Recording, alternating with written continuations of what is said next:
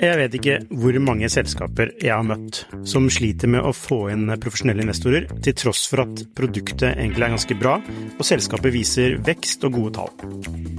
Hvis det er én ting de proffe investorene er på utkikk etter, i tillegg til at du bygger et bra selskap, selvfølgelig, er hvordan du håndterer dine aksjonærer, eller ditt såkalte captable, som det heter på startupsk.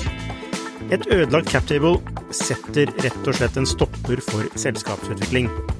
Unlisted.ai gjør det mulig for selskaper å håndtere aksje- og opsjonsprogrammer, aksjeeierboken, captable og det meste av rettigheter inn mot aksjene i selskapet på ett sted. Prøv unlisted.ai sin gratisversjon i dag.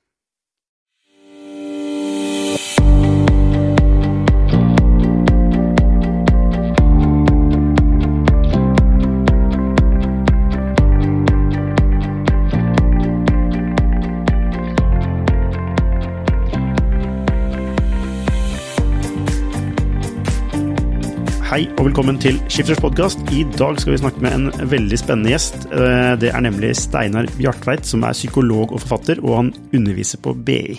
Velkommen, Steinar. Takk. Ja, du, du, du, stilte meg nettopp spørsmålet om dette var en podkast eller et, eh, da, et, skriftlig intervju, og så svarte jeg at dette tror jeg blir krevende å lage et ordentlig intervju av, så her må vi høre deg snakke, egentlig. Fordi vi skal snakke litt om ledelse, men ikke hva som helst slags ledelse, men fra et kanskje litt annet perspektiv enn det man er vant til å høre om ledelse fra. Da. Kan du bare kort fortelle litt om din bakgrunn og, og hva du har gjort? Min bakgrunn er psykolog, da. så til å begynne med så fungerte jeg som en helt vanlig psykolog. og da drev jeg bl.a. med parterapi, familieterapi. Men, men, så jobbet jeg også parallelt med dette med organisasjon og ledelse, eh, og tok på meg oppdrag i det. Og så etter hvert så ble det mer og mer det, og da måtte jeg ta et valg. Så til slutt så ble jeg ledelseskonsulent, og det gjør jeg på to hold. og Det ene er at jeg jobber som konsulent for et firma som heter Keiron, som jeg driver sammen med fem-seks andre personer. Og så underviser jeg på universitet og høyskoler. Først og fremst Handelshøyskolen BI, hvor jeg har fagansvar for to såkalte executive master- og management-program, som er videreutdanning for folk som nå er ledere. At de kommer tilbake til BI og tar seg videreutdanning der. Nettopp. Eh, og det, det, får jo gode skussmål. Eh, jeg hører om flere som eh, har tatt dine masterprogrammer, som er superfornøyd, så du gjør jo tydeligvis en god jobb. Og en av de tingene du gjør, er at du trekker inn mye av klassisk altså skjønnlitteratur og klassisk filosofi eh, inn ja. i ledelse. Hvorfor gjør du det? Fordi det er ikke sikkert at kunnskap om ledelse og menneske er en kumulativ eh, viten. Slik at vi stadig vet mer og mer og mer. Du kan godt tenke at den er litt mer parallell. Og at gode ting som er skrevet om ledelse, behøver ikke bare være i vår tid. Det kan være tidligere også. Så, så, så, det er et perspektiv som har fulgt meg lenge, da, hvor jeg selv har vært nysgjerrig og syns det er en glede å, å, bli kjent med annen litteratur. Men jeg tenker jo f.eks. at kanskje det beste som noensinne er skrevet om makt og ledelse, ble skrevet av Machiavelli for 500 år siden. Det er ingen som har greid å skrive det på den måten. Jeg tenker at Noe av det beste som er skrevet om egenrefleksjoner om ledelse, er skrevet av den keiseren som het Marcus Aurelius han som var med i filmen 'Gladiatoren' holdt jeg på å si, i begynnelsen. Ja. Og som skriver en dagbok da, som heter 'Til meg selv', og som er nesten utrolig å tenke seg at dette er 1800 år siden er skrevet. Og de fleste av oss kjenner oss igjen i hans tanker. Uh, og På samme måte så tenker jeg Aristoteles. Å lese hans betraktninger om dyd og vennskap og fellesskap, det er knapt skrevet bedre enn det ble gjort for over 2000 år siden. Så det gjør at vi har prøvd å hente inspirasjon fra ulike steder. Det kan selvfølgelig ikke stå alene, det må forklares og settes inn i kontekst i vår tid. Men det er mange som opplever at her er det perspektiver de ikke selv kjente til eller hadde puttet inn i den sammenheng, og at de opplever ny kunnskap med det. Mm. Sånn, har du noen sånn favoritt-tenker eh, altså som du tenker som eh, ja. ja. For min del ja. så, så, så, så, blir jeg nok veldig knytta til altså, to tenkere, eh, og det er Søren Kirkegård og Friedrich Nietzsche. Og på mange måter så kommer de ut fra den hva skal vi si, sekkebetegnelsen som du kaller for eksistensialisme. Og de vil være ganske sånn fokusert ikke på, på hva du gjør eller hvordan ting henger sammen, men på at du må, du må leve livet. Før, før, innhold så kommer eksistens, og blant det at du greier å bruke livet og leve det, så for å si det veldig enkelt, så er det en utfordring, en provokasjon fra de to forfatterne på at du ikke skal bli passasjer i eget liv. Du må, du må våge å leve livet. Det er du som må sitte i førersetet. Ja, og, ja, ikke sant? og det er ganske, sånn, det er ganske banebrytende tanker de kommer med da på den tida, hvor det definitivt ikke var vanlig å tenke at man hadde kontroll over sitt eget liv. Ja, det, og det, det er spennende, ikke sant? fordi de skriver jo sånn på midten av 1800-tallet og opp mot århundreskiftet. Så man skulle nesten tro at det var gammeldags tenkning, men, men den er hypermoderne og har sin aktualitet fremdeles i dag. Så, og, og, begge to er glimrende forfattere. Altså, de skriver skitgodt. Riktignok kan de være litt vanskelig å lese av og til, men de er veldig siterbare, da, for å si det sånn. Ja, så helt, helt konkret, da, hvordan, hvordan, kobler du Nietzsche og Søren Kirkegaard til ledelse? Hvorfor er, det, hvorfor er det interessant for ledere å vite noe om disse her? Jeg mener at det aller viktigste spørsmålet i lederskap, det er å se forbi karriere og stille seg selv spørsmålet hvorfor ønsker jeg å være leder? Hvorfor tar jeg på meg jobben? Hva er det jeg ønsker å få til? Det, det, krever en begrunnelse. Og da greier ikke å, å bare se utafor deg selv, du må til slutt se inn i deg selv. Fordi du greier ikke å svare på det spørsmålet uten at du kommer i fokus. Og derfor kan du ikke skille personen som fyller lederrollen fra lederrollen. Altså, jeg er mitt lederskap. Og derfor, hvis du tenker nærmere etter, for enhver person som blir leder Måten jeg forstår utfordringer på, hvordan jeg leser omgivelsene, hva jeg tenker er viktig, hva jeg tror jeg virker. Det er ikke sannheter jeg tilegner meg, men det er ting som er basert på mitt liv. Mine suksesser, mine fiaskoer, de bøker jeg har hatt, de nederlag jeg har hatt. Eh, jeg selv private ting, altså. Mm. Skilsmisser, unger, alt mulig kobles inn i det. Og ut fra det så ser jeg da verden på en bestemt måte. Og der tenker jeg du må tappe som leder. da. Og den biten må du finne fram til. Så, så Kirkegård han sier jo da at livets mål er egentlig å våge å bli den du er. altså Du må bli et subjekt. Nietzsche sier det enda skarpere. så Han sier at enhver person burde få ha vilje til makt. og da, Det høres litt skremmende ut, men det er ikke makt sånn som vi snakker om det, mener, men det er viljen til å skape noe. Så, så Nietzsche han vil mene at det er umulig å finne seg selv som et menneske hvis du ikke skaper noe. Altså, da, da, finner du ikke noe, for du, du, har ikke skapt noe, rett og slett. Ok, Så meningen med livet er å skape? Meningen med livet er å skape, meningen med livet er å ta ut livet og, og få gjort noe. Så, så Kirkegård sier en gang så sier han at jeg har lagt vikt på å, å, å bruke uttrykket 'å velge seg selv' framfor å kjenne seg selv. Og Det er en ganske spennende betraktning, for vi lever i en tid hvor vi er veldig opptatt av sånn Kjenn deg selv, og hvem er jeg egentlig? Men så er det omtrent som Kirkegård da, og Nietzsche de sier nei, nei, det er ikke det som er sentralt. Altså, det er viktig, det, men viktigere enn det er å velge å bli noe. Å velge å skape noe. Og da vil du merke hvem du er. Jeg tenker nå umiddelbart på sånne såkalte personlighetstester, som egentlig skal fortelle deg hvem du er. ikke sant? Ja. og da kanskje du er en sånn INTP, da, eller hva det måtte være. ja. Eh, og så, men kan du da bare si nei, men jeg skal være en ISTP. Eh, er det litt det Nietzsche sier? Altså du kan velge hvem du vil bli. Og så tenker jeg også på sånne såkalte men, men, altså mentaltrenere, som også skal måtte Ok, hvem er det du ønsker å bli, og så må du bli det. Er, ja. er det litt sånn herre eh, bare, er, det litt, er, det litt, sånn enkelt å si? Eh, også, så, men så er vi altså, er vi de, de er, er, vi ingenting, og vi kan formes 100 eh, av hva vi tenker? Eller er vi noe eh, og har preferanser som, eh, som nat være en naturlig tyngdekraft mot det, den vi er, da? Ja, Kjempespennende spørsmål, det der. Og, og de fleste av oss tenker nok litt sånn at inni meg så er det noe som er meg. Altså, det er noen steiner inni meg som, som, er konstant. Og så leter vi hele livet etter å finne ut hva det er. Men det er ikke alle som er helt enig i det. da, så Disse eksistensialistene er ikke helt enig i det. Og, og den, kjente, den kjente psykolog som er grunnlag for INTP-testen, altså Jungs typologi Jung sa jo selv seint i livet så sa han at uh, jeg har prøvd gjennom hele livet å svare på spørsmålet 'Hvem er jeg?' Og det er først nå, på tampen av mitt liv, at jeg tror jeg har skjønt at det svar kommer jeg aldri til å finne, sier han. Og, og Nietzsche han ville jo sagt at du er jo ikke noe fast. Hvem du er, er stadig i tilblivelse, er uttrykket han, han bruker. Så, så, så, han baserer seg på sånn gresk filosof som heter Heraklit. Så de som har tatt forberedelse, skal huske at den som sier 'pantarei', alt flyter. Eh, alt er i stadig endring. Du kan ikke bade i samme elv to ganger. Fordi når du bader andre gang, så har vannet strømmet igjennom, og det er nytt vann. Det er en annen elv. Og på samme vis tenker man litt som menneske, da. At jeg er ikke så fastlåst, da. Så De mener jo egentlig at du er helt fri. Jeg vet ikke om jeg helt tror på det, da, men det er, noen ting som er lagt. Men, men de mener at du vil alltid bevege deg. Uh, det er jo ganske livsbejaende hvis du hører etter. da. For det vil si at Selv når jeg er pensjonist, selv, selv når jeg er seint i livet, så kan jeg fremdeles endre meg. Jeg kan fremdeles bli noe annet. Jeg kan fremdeles finne ut nye ting om meg selv.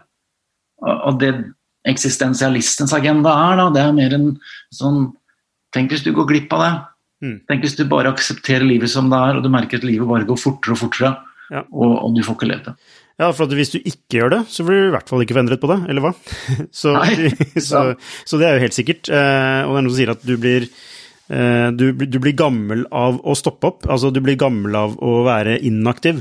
Eh, det er det som Altså, det er, altså alder ligger i det, eller ikke alder, men det å, det å eldes ligger i det. Ja.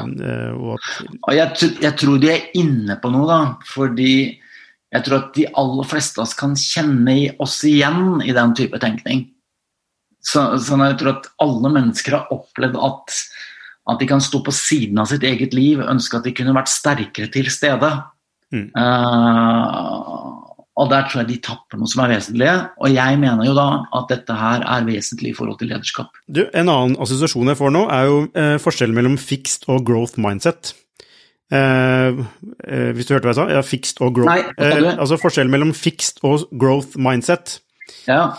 Eh, hvor altså et, et fixed mindset, så, så tenker du at eh, man er flink fordi man eventuelt har et talent, og så er det det som legger grunnlaget for hva jeg kan få til eller ikke. Mens ja. et growth mindset er mer hva kan jeg lære for å bli god, eh, og, og, at man, altså man, kan jobbe seg til å bli bedre, og ta feedback ja. osv.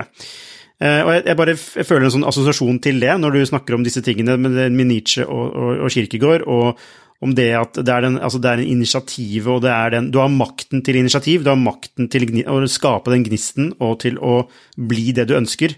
Altså det er, det er noe aktivt ved det. Det er ikke noe som er Altså, det kan gjerne være medfødt en preferanse for det, men, men, det er noe du kan og bør gjøre. Eh, og det ligger jo så veldig tett opp mot growth mindset. Da, at du, ja, at du helt, Absolutt. Så sånn sett kan du tenke at Spesielt i forhold til gründervirksomhet. Hvis du har et fastlåst mindset, eh, hvis du føler at du, du, har funnet ut hva som er sant, og du er ikke noe veldig interessert i å se på andre ting, så vet, det vet vi jo gjennom ganske mye kreativitetsforskning, at da finner du iallfall ikke fram til det, det, kreative, til det nye. Så Sånn sett så, så ligger også i dette livsperspektivet til Nietzsche og Kirkegård en ekstrem nysgjerrighet. da. Mm på alt det jeg ikke har møtt, alt det jeg ikke vet. Så, så det er en kjent italiensk professor som heter Umberto Eco, han som skrev 'Rosens navn'. Ja. Og han er berømt for å ha hatt et, et av de største bibliotek, private bibliotek i Italia. Og han fortalte at når folk kom på besøk, han viste dem biblioteket, så var det to typer responser som var vanlige. Og, og den ene var folk som sa 'Å, har du lest alt dette?' og da bare rista han litt sånn fortvila på huet og sa at selvfølgelig har jeg ikke det. Det er jo ikke det som er poenget. Og den andre responsen det var mer poenget. Det var de som ikke sa så mye, men gikk rundt og titta på alle de bøkene som de ikke visste om. Mm. Og da sa Umberto Eco det er det som er et point med et bibliotek. Det er å minne deg på all den kunnskapen du ikke har, men som ligger her tilgjengelig for deg. Mm. Så hvis du vil utvikle deg selv, hvis du vil fornye deg selv, så må du jo søke å bli eksponert mm. for ting du ikke veit, rett og slett. Så det første leddet her, da, det handler egentlig om uh, at du må akseptere at du kan endre. Altså, du må akseptere Altså, det er et sånn grunnpremiss for ja. god ledelse. Ja. Uh, akseptere at ting er i flyt, ting er ikke fast. Ja. Um, og, men når jeg tenker på mennesker, så tenker jeg jo altså Det er tilbake til psykologien igjen, da. Eh, så tenker jeg at vi mennesker har en tendens til å kategorisere verden, altså sette den i noen rammer for å forstå den. Altså det er vår pref pref preferanse å gjøre det, ikke sant. Ja. Så det man Nietzsche og Kirkegaard sier, da, at eh, ja, det kan så være, men men, hvis, men du, det, er din, altså, det du må gjøre, er å jobbe med det. Altså, det ligger en friksjon i, i altså, For det er, jo- det er behagelig å, å kategorisere, ikke sant? Eh, mens friksjonen ligger i at ting ikke er fast, at du hele tiden må endre deg. Ja. Eh, men det er Ikke bare hele tiden endre deg, men, men de vil til og med si du må ta ut deg selv. ja. Og Men- ved å gjøre det, så vil du endre deg. Ved å gjøre det, så vil du skape noe. ja, men det en- ligger en friksjon i det, er du ikke enig? Jo, Altså, absolutt. Du, altså, du må gjøre noe, det er jo noe, ubehag, det er, det er noe ubehagelig ved å gjøre noe versus ikke gjøre noe. Ja. Eh, Men du, du, du, du vinner kanskje behaget, men du taper livet, da, hvis jeg forstår det riktig. okay, så, Og det er et godt poeng, da, og som utfordrer vår tid. Fordi i vår tid så vil nok veldig mange tenke sånn at lykke er livets mål. Og lykke som en sånn godfølelse. Men du hører jo, som du selv kommenterer på, at i de perspektivene som jeg trekker opp her, så ligger det ganske mye slit. Altså. Det ligger ganske mye nederlag. Eh, og det er ikke sikkert at du blir lykkeligere av det, men det kan tenkes at du finner mer mening i det. Ja. Rett og slett. Men du, nå henger alt sammen alt? For å stille et sånt spørsmål? Nei, det gjør ikke det. Det er Nei. kaotisk. Ja, okay. ja. Uh, nei, for nå, nå trekker jeg også linjer til, til stoikerne, som også som, som, som uh, altså bevisst utsetter seg for ubehagelige ting uh, for å sette pris på livet. Ikke sant? Og du kan også trekke, trekke, altså, trekke en relasjon til Machiavelli, rundt at du må ta makt, ikke sant? Eh, altså den aktive nå, nå kan du dette mye, mye, mye, mye bedre enn meg, men altså, det er derfor jeg spør, henger det er de toucher innpå noe, noe felles her, disse, disse store tenkerne? Ja, det vil de jo for så vidt gjøre, fordi de, de beskriver jo de samme fenomener. Så sånn sett så er de nødt til å touche innpå hverandre. Men, men de vil også ha ulike premisser som, som gjør at de vil være ganske så uenige med hverandre på en del ting. Eh, fordi de si, Menneskesynet til Machiavelli er ganske, ganske annerledes enn det menneskesynet Søren Kirkegård f.eks. har.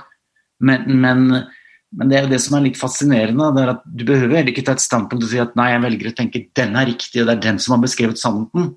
Alt er bare modeller. Ja? Ingenting av dette er, er liksom sant. Og Derfor skal du våge å la deg belyse av andre perspektiver. Ja. Når vi nå diskuterer eh, filosofi da, på et litt sånn abstrakt nivå, eh, så er det et stykke fra det til altså, konkret ledelse. Ja, det vil det være. Ja, så hva, hva, hva er god altså, liksom For å stille spørsmål, hva er god ledelse, da? Ikke sant? Og så kan man ikke svare, svare at du må kjenne deg selv videre. Altså, jo, for så vidt er det et grunnlag for det, men hva, hva er egentlig god ledelse? For meg da, så vil god ledelse det vil være å kunne svare på spørsmålet hvorfor ønsker du å være leder? Hva er det du vil? Hvorfor tar du jobben? Hvorfor, hvorfor vil du dette? Men- da tror jeg veldig ofte så vil du ende opp da med, med et synspunkt om at du ønsker å få til noe som er forbundet til hvem du er. Og, og det er der jeg tenker essensen ligger. Mer enn å begynne å snakke om hvordan skal du få glimrende resultater.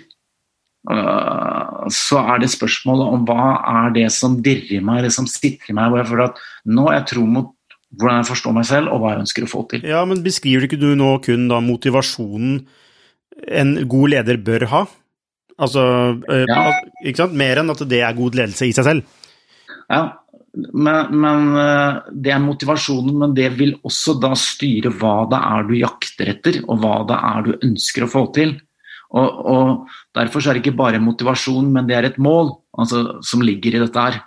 Og jeg tror at faren i vår tid er at du får ledelse som en verktøyutøvelse. da.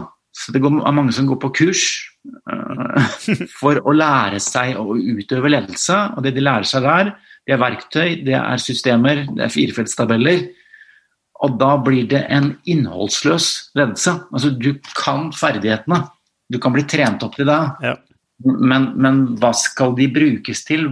Jeg vet ikke hvor mange selskaper jeg har møtt som sliter med å få inn profesjonelle investorer, til tross for at produktet egentlig er ganske bra, og selskapet viser vekst og gode tall. Hvis det er én ting de proffe investorene er på utkikk etter, i tillegg til at du bygger et bra selskap, selvfølgelig, er hvordan du håndterer dine aksjonærer, eller ditt såkalte cap table, som det heter på startupsk. Et ødelagt captable setter rett og slett en stopper for selskapsutvikling. Unlisted.ai gjør det mulig for selskaper å håndtere aksje- og opsjonsprogrammer, aksjeeierboken, captable og det meste av rettigheter inn mot aksjene i selskapet på ett sted. Prøv unlisted.ai sin gratisversjon i dag. Hvorfor vil du ha lensa? Ja, altså ok, nå snakker du på i hvert fall 200 forskjellige nivåer. Altså, det jeg tenker nå er at du snakker, altså, det første du snakket om, var mer strategi, og det du snakker om nå med verktøy, er mer taktikk. ikke sant? Eh, du kan ikke bare ha taktikk uten en strategi. Altså, uten at, altså, du kan ikke bare ha masse verktøy uten at det går inn i en form for retning ja. eller noe mål. ikke sant? Ja. Eh, og du kan ikke bare ha strategi uten taktikk heller, ikke sant? På den andre siden, da. Er du enig i det? Ja, det er jeg enig i. Ja. Samtidig som jeg tenker at verktøyene er noe, med, altså, det er noe annet enn taktikk. Det er um det er rekkverk og rammer for handlinger. Og de kan brukes uten formål i seg selv. Ja, ok. Og hva, hva er resultatet av det, hvis, hvis, det skjer? Det er at du institusjonaliserer ledelse til en sett med vaner og atferd som kan være innholdsløse. Ok, så det er struktur og kultur da, som kan være innholdsløst, som ikke gir noen retning? Ja. Ok, nettopp. Eh, så, men hva er da, hva er da mm, Altså, god ledelse, da. Eh, er det da eh, kanskje bruk av de samme verktøyene, men hvor, hvor det, har en, altså en, hvor det faktisk har en verdi? Er det det du prøver å si? Ja, men det behøver ikke være bruk av de verktøyene for flere av de lederne som vi også beundrer, da. både i vår tid og historisk tid de har både glimret med bruk av disse verktøy, men også at de har gjort ting som vi kanskje i dag ville mene er liksom, det, Sånn skal man ikke gjøre som leder. Mm. Så du behøver ikke gå langt tilbake i historien for dette. Du kan se på Steve Jobs som eksempel. Uh, hvorfor hyller vi han? Så, så, er det, det er noe på viljen som vi snakker om. Vilje til å skape noe, vilje til å gjøre noe. Uh, og så gjør han mange ting som, som er dårlig. Altså. Han kan være en drittsekk mot sine medarbeidere, han kan være en autoritær liten faen i det han gjør. Men, men, likevel vil folk følge ham på tross av det. Så, så, hvis du tenker at som leder så har du en idé om å gjøre noe, så er leder også et spørsmål om relasjon. Du, du, du skal bli fulgt, og folk følger deg ikke nødvendigvis bare fordi du har en lederjobb. De velger aktivt om å følge deg eller ikke følge deg. Og, og, hvorfor blir du fulgt? Det tror jeg dels har også sammenheng da med at du vil få til noe, men det vil også ha sammenheng med hvordan du oppfører deg. Og et verktøy redder deg ikke i den sammenhengen. altså. Der er det andre ting som trer inn. Ok, Så mener du da, kan man trekke ut at du mener at, fakt, at ledelse er noe som ikke kan bli lært, men kanskje bare videreutviklet? Altså sånn, eller, eller grunnessensen i det. Altså grunnessensen i det å både Altså det å ha Det å ville noe, det kan vel alle ha, men, eh, ikke sant? At alle har kanskje en drøm om et eller annet de vil oppnå. Eh, ja. Mens det andre, da, å få folk med seg, det er kanskje noe mer medfødt. Men det kan også kanskje videreutvikles hvis du har et eh, snev av det. Ja. Altså, det er et veldig spennende spørsmål. Da. Så det er, det er en berømt artikkel av en Harvard-professor som het Abraham Salesnik, hvor han i sin tid så sier han at det er en forskjell mellom de som har en lederstilling og fungerer som administratorer, kontra de som har en lederstilling og fungerer som ledere. Han, han, mener at det er en helt fundamental forskjell. Og da kan du lære deg det, spør du om. Administratorskap kan du lære deg. Det er de verktøyene jeg snakker om. Og det er liksom Hvordan legge en strategisk plan, hvordan ta en strategisk analyse, hvordan holde en medarbeidersamtale, hvordan holde en kickoff-seminar. Eh, ledelse kan du også lære en del om, altså. Eh, så, så jeg kan jo ikke ta fra meg selv mitt, mitt siste lag ved å si at ikke ta kurs på BI eller leie konsulenter. Så du kan lære en del på det. Men så tror jeg også da at du kommer til et punkt hvor du ikke kan lære deg mer. Altså, da kaller det på deg som person og hvor du må våge å ta ut hva er det jeg mener er viktig. Uh, og det vil ikke la seg fange i en vag visjon i det som er organisasjonsvisjon, mm. eller i noen kulepunkter om hvilke verdier vi står for. Da er du på banen, og du må faktisk tenke at grunnlaget for mitt lederskap det ligger i måten jeg ser verden på og forstår meg selv. Ja, det, det, det, kan du ikke lære, det må vokse fram. Det er noe subjektivt, da. Altså det, er ja, noe, det, er noe, i deg for at du skal nå ditt potensial som leder. Så må du tappe inn i det som er unikt for deg, eh, for å komme videre. Ja. Det er så enkelt som det. Skjønner. Ok. Rett og slett. Ja, nettopp. Ok, Så, så da, da, er Altså, så egentlig så kan man egentlig være en god leder uten å bruke et eneste verktøy eller noe som Altså noen firefeltstabeller eller eh, altså lese hva er det for noe? Ja, det fantes ledere før Handelshøyskolen kom på banen, tror du det? ja. Så hva, hva, bør man gjøre da, hvis man aspirerer, hvis man har en god idé da, og aspirerer til å få satt en idé For det er det som motiverer deg, å få satt en idé i live, mer enn det å lede folk. Det er ikke det at du vil bestemme over folk, ja. men det er jo det at du vil få, få, implementert en idé. Eh, så, ja, unnskyld. Ja, da, da, bør du ha samtaler med deg selv og samtaler med andre, rett og slett. Ja. Så, så hvis du hvis du ønsker å tappe inn og finne liksom, hva ønsker jeg og hva tenker jeg er viktig, så er du nødt til å legge bort både TV-serier og mobiltelefon og, og, og, tenke for deg selv. Gjerne skrive for deg selv, altså. Notere.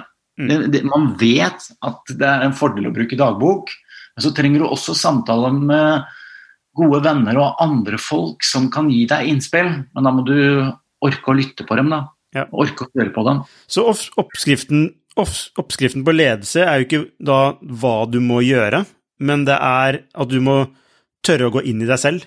Altså det er, er, det, er, ja. er det mer ja. intro, altså introspektivt perspektiv, egentlig?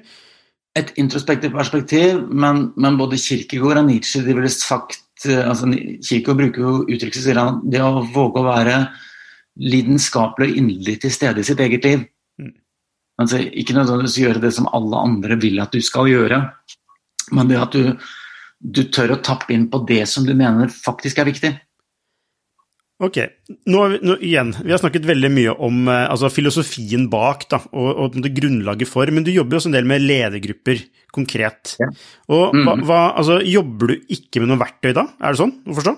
Eller? Jo, jo okay. så jeg vil, også, jeg vil, også, bruke verktøy, men men, men ikke på den tradisjonelle måten. Uh, men, men, vi vil jo fokusere veldig mye rundt samspillet de har, og hvordan de gjør ting og hvordan de får til ting.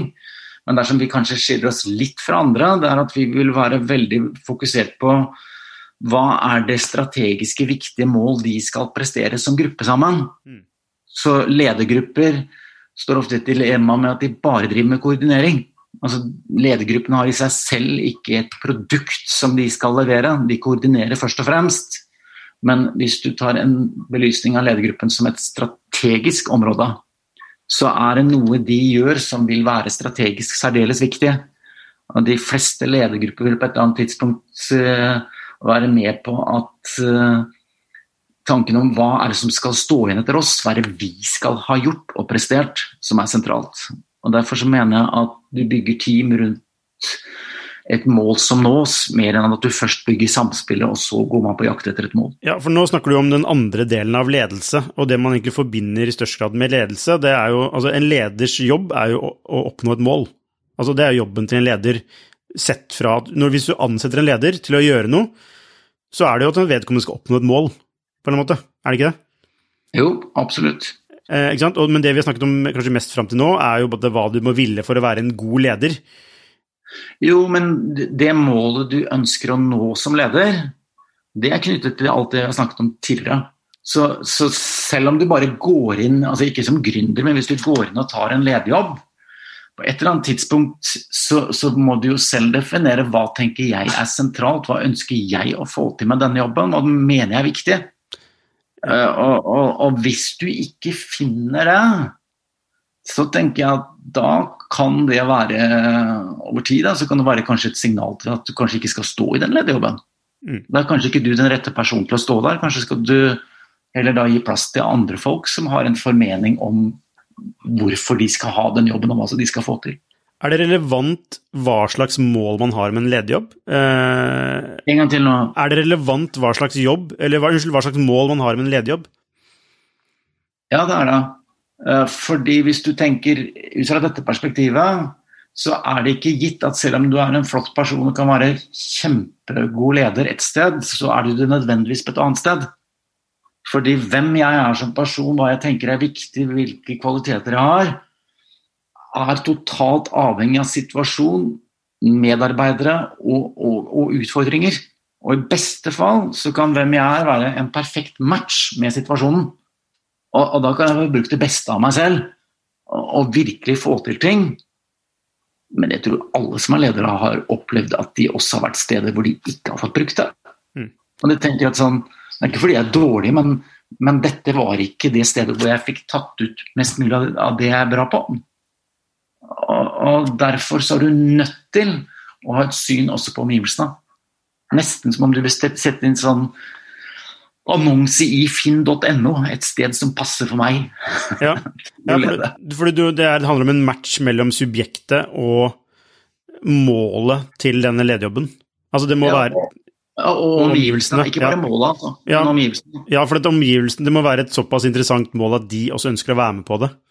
Ja, eller om, om de er Ta folkene som er i omgivelsene, om de er folk som, som uh, respekterer deg, om de synes at du har noe å gi. Om du passer med dem, rett og slett. For det er jo ikke gitt. Så der er det nok en, uh, en feilforståelse, vil jeg påstå, da, innenfor ledelseslitteratur, som ligger egentlig i norsk tenkning til det som kalles for George Kenning-skolen. Som er at kan du lede ett sted, så kan du lede alle steder. Og det det er naivt å tro. Ja, altså, Du mener at det finnes ikke sånne superledere som kan gå inn hvor som helst og få snu en bedrift? Nei, det Hvordan skal man mene det? Det er jo Enten så er omgivelsene irrelevante, eller så er du så fantastisk at du passer til alt. Og jeg tror ikke på noen av de to tingene. Nei, men altså, det er jo eksempler på ledere som går inn i helt fullstendig annerledes Altså de går fra én bransje til en helt annen bransje hvor de har null kompetanse.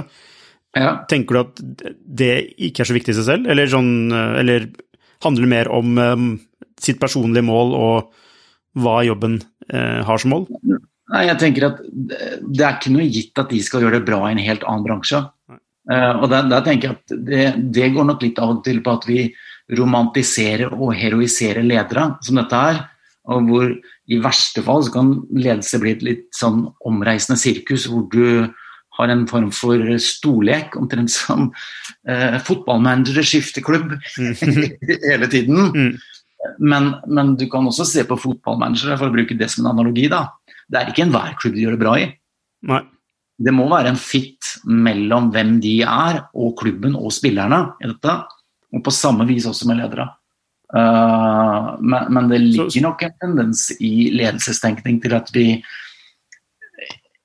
lager en elite ut av ledere. Vi, vi, gjør dem til mer fantastiske enn de er. Ja, for er det ikke bare, det ikke bare et håndverk? Er det, er det, noe mer enn bare et håndverk? Ja, absolutt. I forhold til det hvor vi startet og diskuterte ja. filosofi. Ja. Så vil det være eh, ikke bare et håndverk, men det vil være noe som jeg forstår som viktig og riktig. Og, og, og du kommer opp i en hva skal vi si, en kritisk diskusjon om ledelse.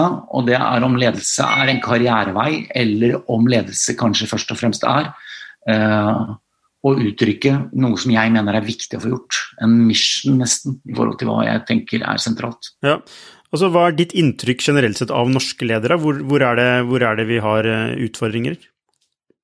Nei, Inntrykket mitt av de folkene som jeg jobber med, da, har jobbet med, så syns jeg det er mange som er flinke. Det er mange som virkelig er bevisste på det vi snakker om nå, som ønsker å få gjort noe.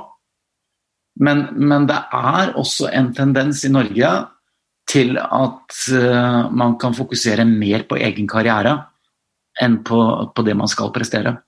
Og, og det, det, Til syvende og sist da blir det feil i forhold til lederskap. Da. Mm. Du er satt til å lede noen andre, og du er satt til å lede for å oppnå et mål. Mm. Um, vi, har, vi har, så vidt nevnt Machiavelli tidligere. Um, du har jo snakket en del om han tidligere også. Uh, altså på hvilken måte tenker du at Machiavelli kan lære oss noe? Altså, noe, altså han er en, det er en utskjelt uh, politisk filosof. Ja. På mange måter, så er han, men han har et veldig viktig bidrag. Uh, spesielt inn, inn mot altså, realpolitikken, da, ikke sant. det å, å, ta det for Ta ting for det det er. Litt sånn der politisk ukorrekte Ja, altså Det jeg tenker han er spennende, da. Ja det er nettopp på det du sier, og det er at han sånn idéhistorisk så står han for et brudd. hvor Han sier la oss ikke snakke om tingene slik de burde være, men la oss snakke om tingene slik de er. Så han har en ekstrem realpolitisk vinkling. og Derfor så ble han så ofte kalt for realpolitikkens far. Og der tror jeg det er en del å lære av Machiavelli, rett og slett. Eh, og også da fordi han ut fra det så opererer han med et annet premiss. Og det er at det er ikke sikkert at mennesket bare jobber for fellesskapets beste, eller at alles interesser går sammen til et harmonisk hele. Det kan godt tenkes at de står mot hverandre. Og, og hvordan skal du lede da, hvis det er slik? Uh, og Der er han spennende på å, å, å lese. Uh, og Ikke nødvendigvis fordi at han kommer så opp med svarene på hvordan det skal være, og det er disse svarene du skal følge, men selve perspektivet er sentralt. Ja, nettopp. Du, vi, må, vi, skal snart avrunde, men hvis du skal gi noen sånne Du har jo gjort det indirekte og direkte, men hvis du skal gi noen råd til da, gründere eh, som, er, som er, går egentlig fra å være gründer til å bli leder, altså hva, ja. hva er de viktigste rådene du vil gi eh, for å kunne lykkes som leder? For å ta konsekvensen av det jeg har sagt til deg nå, da. Mm. Så vil det viktigste rådet, som ligger ganske nært for gründere, det er hva ønsker du å få til? Hvorfor gjør du dette?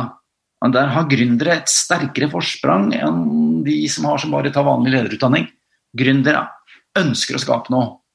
Men hvis du har suksess som gründer, sånn at du får det til, og du merker at dette her eh, tar av, så må du også da stille deg spørsmålet på liksom Vil folk følge meg som leder? Eller er min oppgave mer å sette i gang noe, og så burde det være andre som egentlig styrer det hele? Men det er gründeres store problem, det, det, vet vi alle sammen, akkurat dette spørsmålet her. Og Det kan godt tenkes at du som gründer kan være en flott leder, at folk vil følge deg, selv om du er rar, selv om du har dine svake sider og feil. Ledelse er ikke perfekt. Men det kan også tenkes at du kan se at kanskje er det noen andre som skal ta dette videre. Mm. Er det noen spesiell litteratur du vil anbefale å, å, lese for å få innblikk i disse tingene? Hvis du skal ta skjønnlitteratur, så ville jeg anbefalt kongsemnerne av Ibsen. Og bare lese ti sider midt i stykket om en karakter som heter Skula, og som er blitt konge, men ikke helt skjønner hvorfor han skal være det. Og, og lurer på liksom, går det an, kan man bare ta kongskåpen på, så blir man konge? Fantastisk betraktning av Henrik Ibsen. Eller så kan jeg også anbefale meg selv. Jeg kom ut med en bok i fjor som heter 'Akillefs', basert på den store greske helt. Men han som hadde en feil, da. Det er derfor vi sier 'akilleshæl'. Ja. Så hvordan lede når ledelse ikke er perfekt, skriver han i den boken. Steinar, eh, tusen takk for eh, din innsikt og dine innspill til eh, ledelse. Et, du har et litt, jeg syns du har et veldig friskt perspektiv og et annerledes perspektiv, men, men du, du, står jo på kjempers skuldre med, med, disse betraktningene. Og jeg er egentlig litt overrasket over at ikke flere i din bransje mm, trekker inn den type litteratur i, i, i altså ledelsesfaget. Har du noen formening om hvorfor? Ja, nei, altså Vår erfaring er faktisk at enten du jobber nasjonalt eller internasjonalt, folk som har vært i ledelse en stund, syns det faktisk er spennende å komme med andre perspektiver på ledelse. Utenom det vanlige. Ja. Og at de er også glad for at de får anledning til å få innsikt i og lese faktisk den type litteratur eh, som de har hørt om, men kanskje ikke fått anledning til å fordype seg. Igjen, tusen takk, Steinar, og lykke til videre. Hei, hvis du likte denne episoden, så abonner på den, og gi den gjerne en femstjerners rating med dine tanker. Hvis du er interessert i temaene vi tar opp på denne podkasten, så anbefaler jeg deg å gå inn på skifter.no, og hvis du mener vi fortjener det, så kan du gjerne støtte oss ved å abonnere på Skifter. Takk for at du hørte på, så ses vi neste uke.